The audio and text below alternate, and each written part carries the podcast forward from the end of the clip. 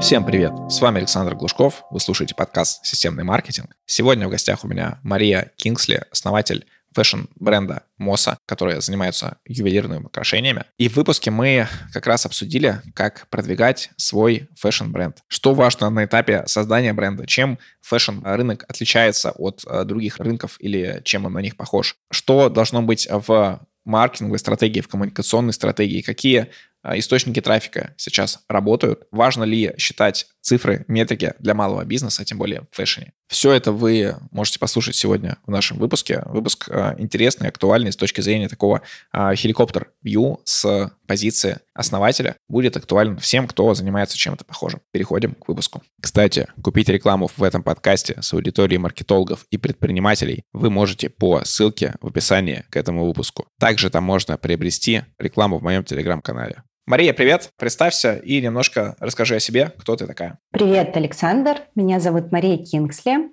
А, более 9 лет я занимаюсь предпринимательской деятельностью. Начинала со своего маркетингового агентства.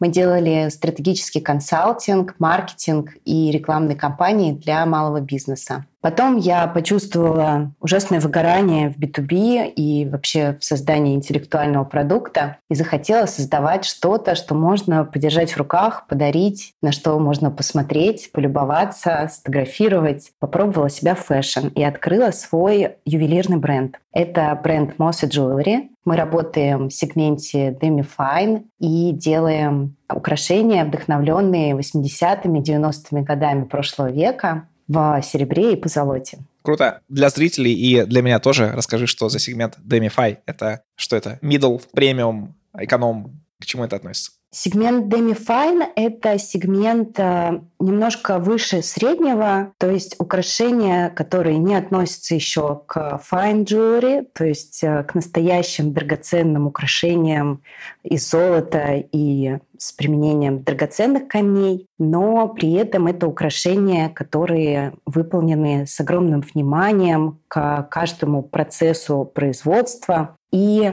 в целом их нельзя назвать недорогими или дешевыми украшениями. Теперь понятно. Мы с тобой сегодня будем говорить про инструменты продвижения фэшн-бренда, по сути, про те какие-то мудрости и те подходы, понимания того, как работает рынок, которые ты вынесла на основе своей деятельности. Для начала давай э, выделим какие-то особенности, которые есть в этом рынке, и особенности компаний, которые на нем работают. Ты имеешь в виду именно ювелирный рынок или в целом э, рынок локальных фэшн-брендов? Давай про вообще рынок локальных фэшн-брендов. Локальные фэшн-бренды – это бренды, созданные местными локальными дизайнерами и предпринимателями. Часто во главе компании стоит один или два человека, и главный актив фэшн-брендов – это именно бренд. Очень часто у предпринимателя есть идея, есть э, общее видение дизайна того продукта, который он хочет создавать. И чтобы не тратить большие бюджеты на создание производства и потестить свою гипотезу, очень часто локальные фэшн-бренды пользуются услугами производств и, по сути, аутсорсят все, кроме продвижения и именно смысловой части бренда, которую делают сами. Интересно, получается, как э, очень похоже на продвижение каких-то цифровых продуктов, потому что э, тоже создание самого продукта, она либо аутсорсится, либо есть, пускай какой-то отдел, но это не основное в э, бизнесе, а основное как раз здесь это маркетинг, э, какие-то идеи, которые мы с помощью маркетинга транслируем, с помощью которых мы коммуницируем и так далее. Расскажи тогда основу того, что должно быть у бренда. То есть понятно, что Сейчас, наверное, Инстаграм одна из таких важных площадок, но Инстаграм — это не единственная площадка, и, наверное, должен быть и сайт, наверное, должны быть еще какие-то элементы. Вот, расскажи, что это.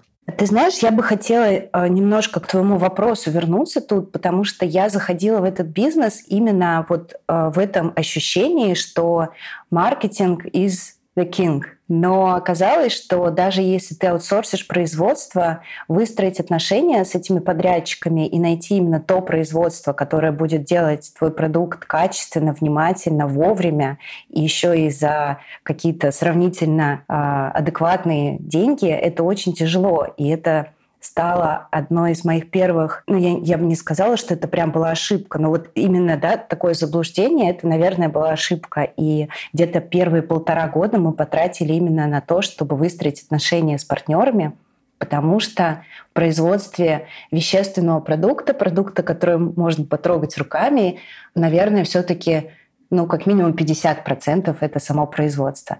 Но действительно очень важная вещь — это то, что касается маркетинга, а это бренд, который создается кропотливо собственником, предпринимателем, исходя из своих ценностей, установок и чувства прекрасного. Чтобы бренд э, начать продвигать, его нужно создать, как раз сформулировать э, то, какие первоисточники вы закладываете в дизайн, а, в сам бренд, какие ценности он будет иметь и о чем будет общаться с аудиторией. Все это становится основой для создания стратегий в каналах коммуникации. Традиционно фэшн — это сайт, Инстаграм, который является запрещенной сетью, и Телеграм теперь, а, как раз после того потрясения, которое случилось полтора года назад. Я думала о том, что, наверное, есть бренды, для которых первой площадкой может стать вовсе не Инстаграм или Телеграм, а, например, Ля Мода или другие агрегаторы. И это тоже путь. Но так вышло, что лично до меня а, как до целевой аудитории этим площадкам так и не удалось достучаться, и я там ничего не покупаю. Наверное, поэтому для меня Инстаграм все-таки стал самой первой и самой важной площадкой, на которой мы до сих пор растем и стараемся общаться со своей аудиторией. А расскажи немножко вот про ценности, которые закладываются. Понятно, что у разных компаний могут быть разные к этому подходы, то есть есть такие более люди, ориентированные на деньги, и они будут закладывать те ценности, которые более проще монетизировать, из которых проще заработать, проще попасть в какую-то а, целевую аудиторию с деньгами и с а, потребностью. Есть, наверное, совсем такие вот а, противоположная сторона, когда пытаются заложить именно свои ценности, вот прям передать, чтобы этот бренд был, по сути, продолжением его основателя. По какому пути пошла ты? И, ну, может, какие-то комментарии к моему вопросу, может, так это вообще или э, я промахнулся. Слушай, для меня, как для маркетолога, всегда было важно, ну, не то чтобы угодить, но попасть в целевую аудиторию. Но когда-то я поняла, что это такой майндсет для большой корпорации, когда ты борешься за свою долю на огромном рынке, и тебе нужно ее увеличивать, и ты осваиваешь новые сегменты аудитории, хочешь в них попасть. Для локального фэшн-бренда на самом деле а, не так важно какую долю он занимает на рынке, особенно на первых порах. По сути, сейчас, например, нам нужно 150 продаж в месяц. Это тот потолок, после которого мы просто разорвемся на тысячу маленьких медвежат. И поэтому угодить какому-то большому сегменту э, нам просто не нужно. И тут интересно очень для меня было недавно прочесть э, в книге Полин Браун «Эстетический интеллект» о том, что собственнику, предпринимателю, особенно э, в тех сферах, где очень важно передать какой-то классный эстетический опыт. Не так важно пытаться угодить. Наоборот, важно отстроиться, а для того, чтобы отстроиться, нужно проанализировать, а что любите конкретно вы. И для меня это был шок, потому что как маркетолог я всегда была за исследования, за то, чтобы разговаривать с нашими покупателями, проводить опросы, анкетирование, а, все это анализировать. А тут э, человек очень авторитетный заявляет, что да нет, сделайте же вы как именно вам нравится, и, скорее всего, большое количество людей а, это оценит и с удовольствием будет покупать ваш продукт. Так что, наверное, нужно идти все-таки от сердца, потому что мы не закрываем какую-то потребность, которая стоит здесь и сейчас, и человек пытается купить что-то, а, потому что ему это прямо необходимо.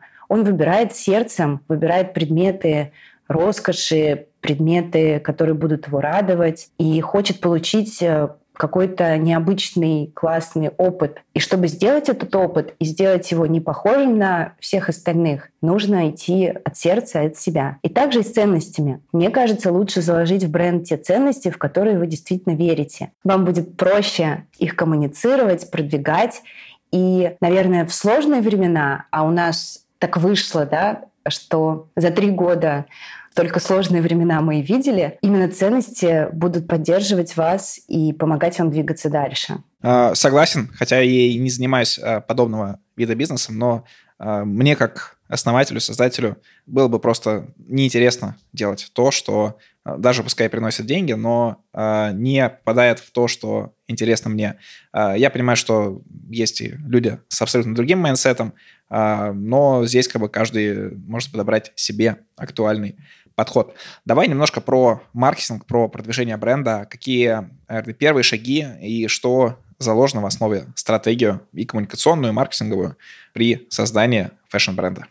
Ты знаешь, я, наверное, жалею, что когда мы начинали, мы не привлекли креативного директора. Я вообще недавно открыла для себя, что такие люди есть, и они работают с небольшими брендами и делают это на аутсорсе. И мне бы очень хотелось вернуться в прошлое, чтобы такой человек нам тогда помог. Но вот на этом этапе становления это действительно такая работа креативного директора сформулировать ценности, смыслы, коммуникацию, tone of voice, визуал, как будет выглядеть, ну и все, что касается опыта, который бренд вместе с собой несет покупателю или подписчику. Это и упаковка, и какие-то сопровождающие материалы. У нас это карточки, ярлыки, бирки, ну, в общем, все элементы упаковки. И то же самое, что касается сайта и э, соцсетей, это не просто коммерческие страницы, где мы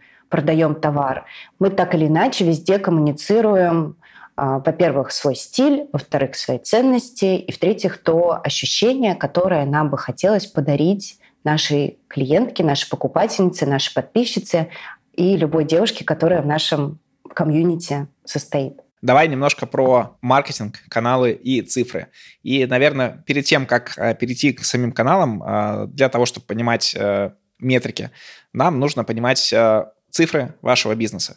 То есть это расскажи, что это по, не знаю, средний чек, LTV и какой бюджет закладывается на маркетинг, то есть параметры типа DRR или чего подобного. Я, наверное, немножко издалека начну отвечать на этот вопрос. Дело в том, что как э, консультант, как подрядчик для предпринимателей, у которых малый бизнес, я всегда была ориентирована на перформанс-показатели. И это нормально. Когда у бренда у компании нет маркетинговой стратегии, она воспринимает каждую рекламную кампанию как а, маленький инвестиционный проект. Мы хотим вложить 100 тысяч, получить 500. Этот подход очень хорошо работает в короткой перспективе, но особенность именно фэшн-бизнеса такова, что для того, чтобы выстроить связь, отношения со своим покупателем, требуется время и очень много касаний. Мы должны а, быть на слуху, на виду, и должны делать это какое-то время для каждого отдельного человека. Поэтому для нас важен именно контакт с целевой аудиторией, важно быть там, где она может быть, говорить о том, что ей интересно, и важно создавать матч. Этот матч, он состоит из многих вещей, которые закладываются в коммуникацию. Это и сам месседж, и визуал, и предложение, ну и, конечно же, продукт. Поэтому мы перешли от перформанс рекламных кампаний э, к более таким сложным 360 э, пиар-техникам и механикам.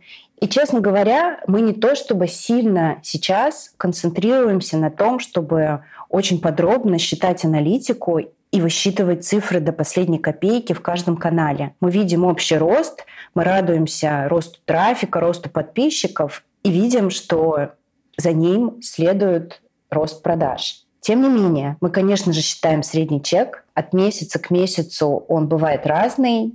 В целом это от 11 до 17 тысяч рублей в течение года. По стоимости привлечения покупателя мы где-то в вилке от тысячи до двух с половиной тысяч рублей. Тоже от месяца к месяцу цифры меняются. Мы делаем много экспериментов, меняем разные каналы и экспериментируем. И у нас есть каналы, которые работают на первичный контакт с потребителем, есть каналы, которые уже работают с последними этапами воронки. И там, и там есть каналы условно бесплатные. Это SEO, это пиар-инструменты, это email-маркетинг, контент-маркетинг. Есть каналы, которые стоят денег и очень немало денег. С уходом таргета все стало гораздо сложнее, но мы до сих пор работаем с блогерами в Инстаграме, в Ютубе, в Телеграме.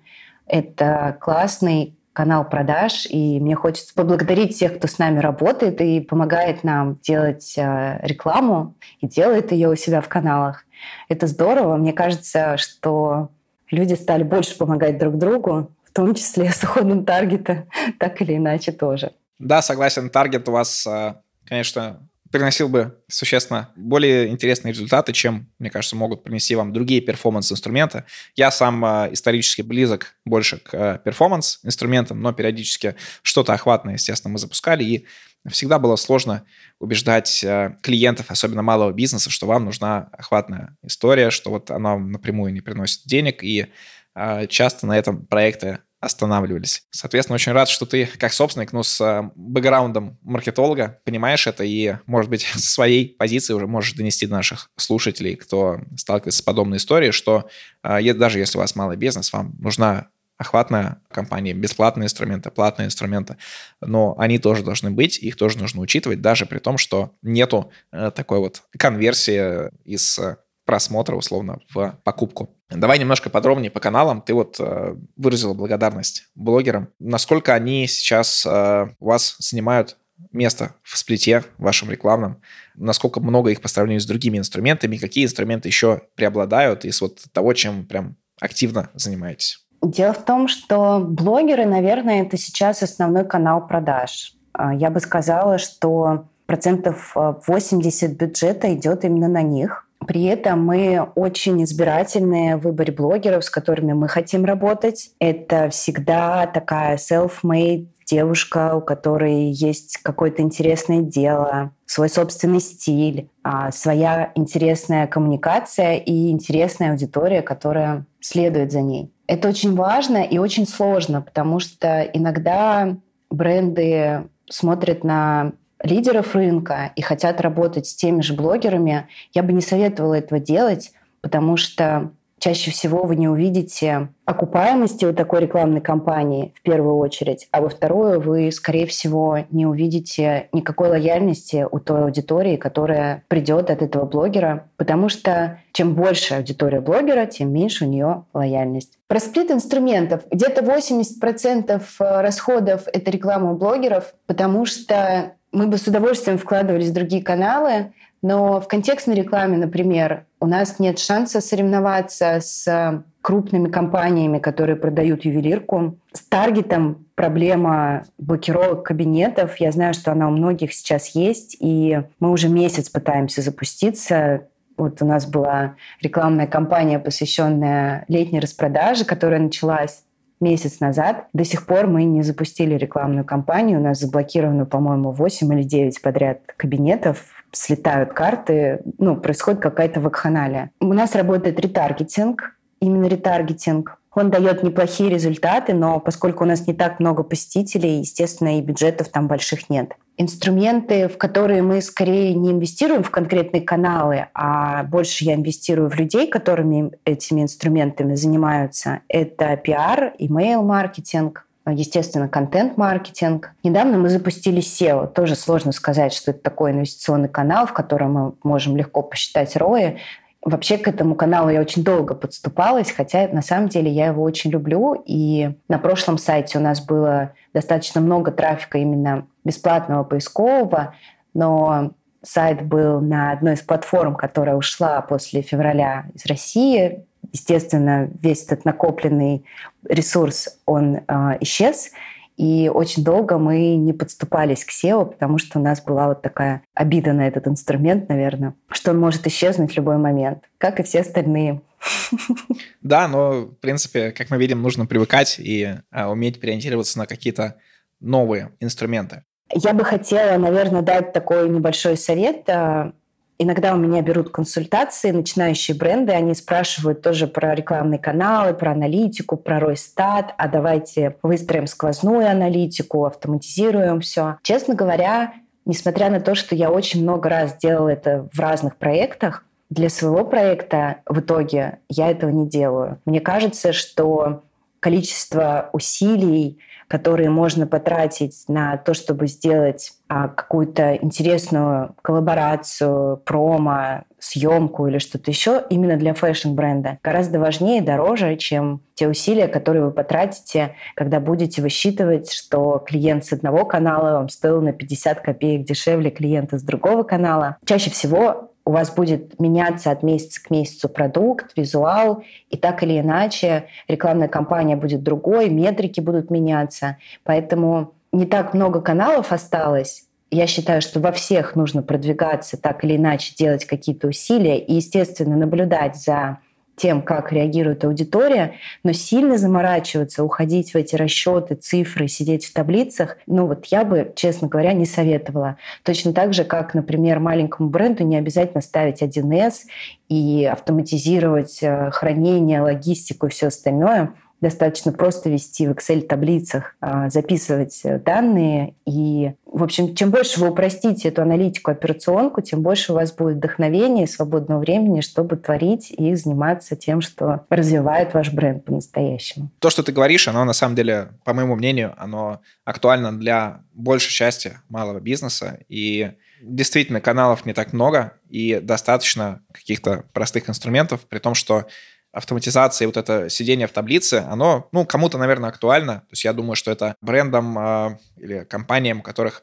большое количество ассортимента и с э, небольшой средний чек, вот почему-то они у меня бьются с теми, кому действительно нужно сидеть в таблицах, потому что у них очень э, маленькая маржа, ну, часто в таком бизнесе, и важно не вылететь за нее. А всем остальным это совершенно не самая актуальная история. Лучше быстрее расти, чем оптимизироваться на этом этапе. Давай, в принципе, еще поговорим про рынок, так как э, у нас сегодня выпуск про развитие фэшн-бренда.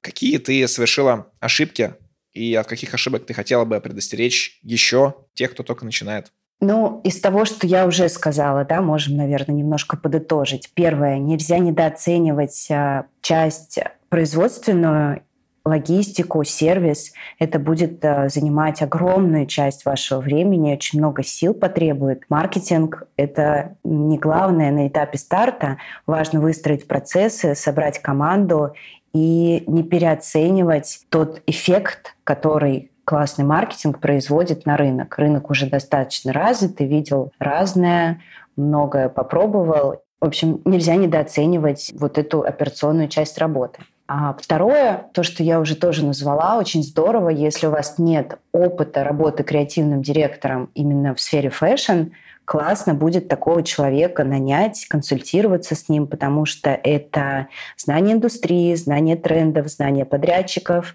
возможность э, быстро собрать съемку, найти нужную полиграфию, помочь с дизайном сайта, определить какие-то коммуникационные моменты. Это все очень важно, и мода в этом смысле очень развитый рынок, развитая индустрия, где довольно просто наделать кучу ошибок и потом не иметь возможности перестроиться или это займет очень много времени и денег. При этом важно не бояться свои ошибки исправлять и меняться, так, например, мы вывели из ассортимента некоторые изделия, которые спустя время показались нам слишком попсовыми, слишком э, похожими на что-то, что есть э, в других магазинах. Или так вышло, что поменялась вся наша жизнь, поменялись ценности наши, и поэтому мы, например, поменяли ценности бренда и тоже не побоялись сесть, переосмыслить, переделать. Это не стало причиной для того, чтобы закрывать бренд, открывать новый.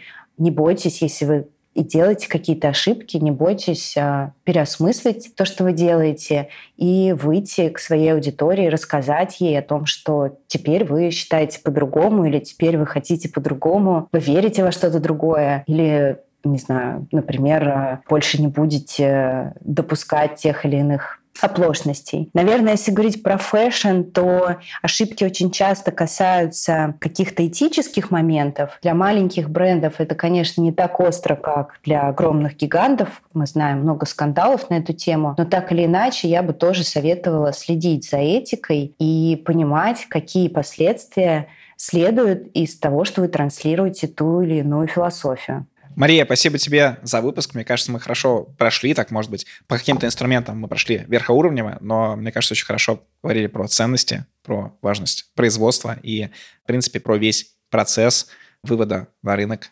фэшн-бренда. Ты сейчас рассказал нам про ошибки. Сейчас я, наверное, попрошу тебя дать какую-то порцию, то, что называется мотивацией, или порцию мужества и смелости тем, кто только начинает э, свой маленький бренд, и вот они смотрят на гигантов рынка, понимают, что им туда им не дойти, то есть те компании, которые мировые или там на уровне страны э, продают э, фэшн-тематики, дай им какую-то помощь ментальную, может быть, в том, чтобы не сдаваться и все равно делать свой продукт. Я хочу сказать, что индустрия и фэшн, и, насколько я знаю и бываю в других бизнесах, в целом очень изменилась за последние два года. Из моего ощущения люди стали гораздо проще, добрее, а, очень легко дописаться до кого угодно в Телеграме. Очень редко ты получаешь отказ или игнор от э, даже довольно больших, серьезных предпринимателей. Мне удалось получить консультации, получить советы от очень интересных людей. Привлекайте консультантов, спрашивайте совета, не бойтесь ничего, вам помогут это удивительно, это потрясающе. Меня это очень заряжает. Даже то, что мы сейчас с тобой разговариваем, и люди смогут это послушать и сделать какие-то выводы, это такой рост, которого ну вот по моей памяти, там где-то пять лет назад даже нельзя было представить. Мне кажется, мы стали добрее, мы больше друг другу помогаем, и команда, именно команда экспертов, которые вас консультируют, это самый ценный ресурс. Нету ничего, чего вы не могли бы спросить. И не в смысле спросить, знаешь, как вот как мне делать, скажи, а спросить вообще, как следует мыслить, чтобы найти правильное решение. Потому что предпринимательство — это именно про принятие правильных решений, про эту логику, про то, чтобы не тыкать пальцем в небо, а подумать, найти какие-то аргументы внутри себя и выстроить решение, выстроить путь своей компании, стратегию, в том числе маркетинговую или коммуникационную стратегию продвижения. Во всем есть логика. Нет ничего, в чем человек не мог бы разобраться, особенно с помощью экспертов. Поэтому не бойтесь, обращайтесь за советом, спрашивайте, приходите на консультации. Вы всегда найдете ответы. Всем спасибо за внимание. Подписывайтесь на мой телеграм-канал Глушков, нижнее подчеркивание, блог.